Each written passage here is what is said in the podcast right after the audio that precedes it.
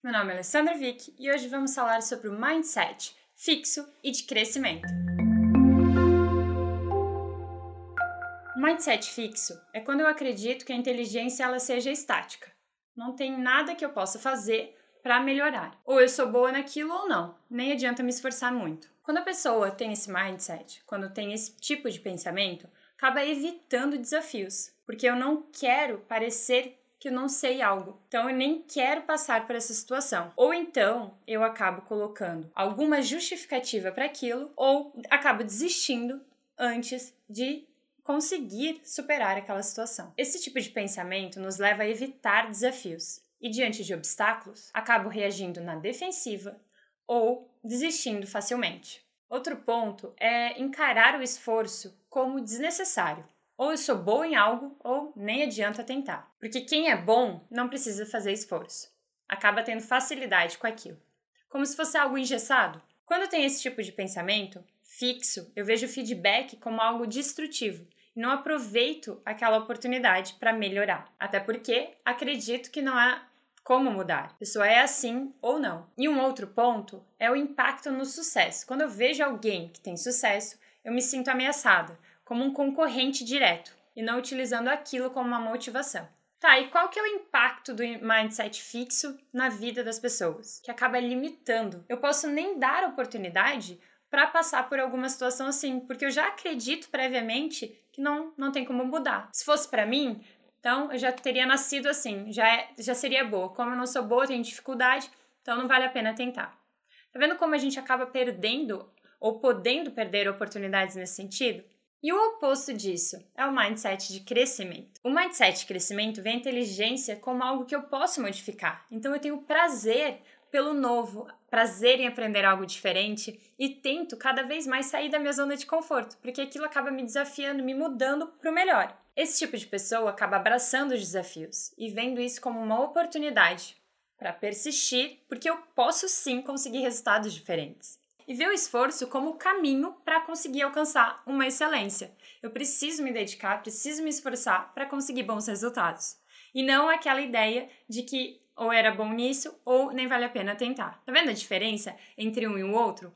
Isso acaba impactando muito nos resultados. E quanto ao feedback? Eu vejo feedback como uma oportunidade, um presente. Eu posso melhorar porque aquela pessoa doou um pouco do seu tempo para falar a sua opinião. Então eu posso pensar: poxa, é verdade, o que, que eu posso fazer diferente? Como que eu poderia, na próxima vez, tentar aplicar isso que foi dito? E o sucesso das outras pessoas serve como uma motivação para eu me esforçar mais e conseguir chegar lá também. Pode ser que você esteja pensando, hum, mas para alguns pontos eu vejo como algo fixo e para outros não.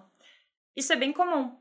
Agora a questão é: qual ponto da sua vida você vê como algo fixo e poderia tentar aos poucos mudar para o mindset de crescimento, tentando ver como uma oportunidade, tentando ver o que, que eu posso fazer a partir de hoje para mudar essa situação, para ter resultados diferentes que até então eu não tinha conseguido. Ou então pedir ajuda, com quem que eu poderia falar que teve sucesso nessa questão ou que eu admiro justamente por isso, que poderia me ajudar de alguma forma. É essa a diferença, é perceber como uma oportunidade para fazer diferente a partir de agora. Uma pergunta para saber se você tem se desafiado é: qual foi a última vez que você fez algo novo em que você não é bom? Se desafiou de alguma forma, se colocou nessa possibilidade de errar? Porque isso é importante. Apenas quando nós nos permitimos errar é que nós estamos abrindo caminhos para outros resultados. Eu, por muito tempo, também pensava assim. Pensava que poxa, para ser boa eu não preciso me esforçar muito, senão é sinal que isso não é para mim.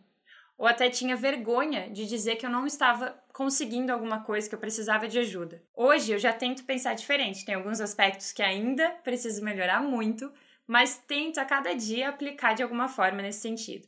Porque assim nós conseguimos mostrar a nossa vulnerabilidade, pedir ajuda quando necessário e ir melhorando aos poucos. É um dia de cada vez. É claro que a gente tem características diferentes. Então, eu tenho, por exemplo, uma amiga que desenha super bem e tem facilidade com isso.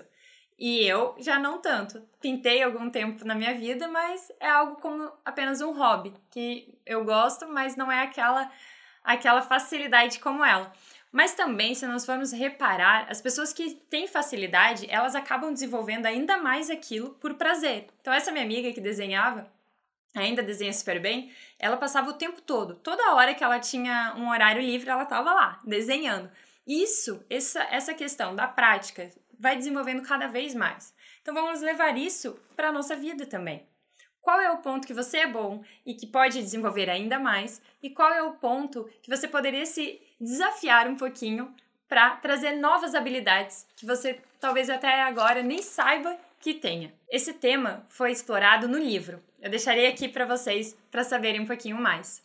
Vale a pena a leitura, traz vários exemplos práticos e esse olhar, porque isso traz leveza para a nossa vida. Leveza em que sentido? Quando nós estamos diante de, uma, de um desafio, isso não é algo pessoal, é algo fixo que a gente não consiga melhorar. Não, a gente pode desenvolver aquele ponto. Eu posso ver aquilo como uma oportunidade. Se eu errei, como que eu posso fazer diferente para a próxima vez? Aos poucos, esse olhar nos permite ser mais vulneráveis, permite sair da zona de conforto, aceitar mais desafios e, e encarar situações que talvez antes nós não encararíamos justamente com aquele medo de errar, com medo de não ser bom o suficiente. Então hoje fica essa reflexão e espero que você também consiga colocar em prática no seu dia a dia. Meu nome é Alessandra Vick e eu agradeço por ter assistido o vídeo de hoje. Curta e compartilhe com outras pessoas para que também tenham acesso a esse conteúdo. E não se esqueçam de se inscrever no canal para ajudar esse projeto a seguir adiante. Um abraço e até o próximo vídeo.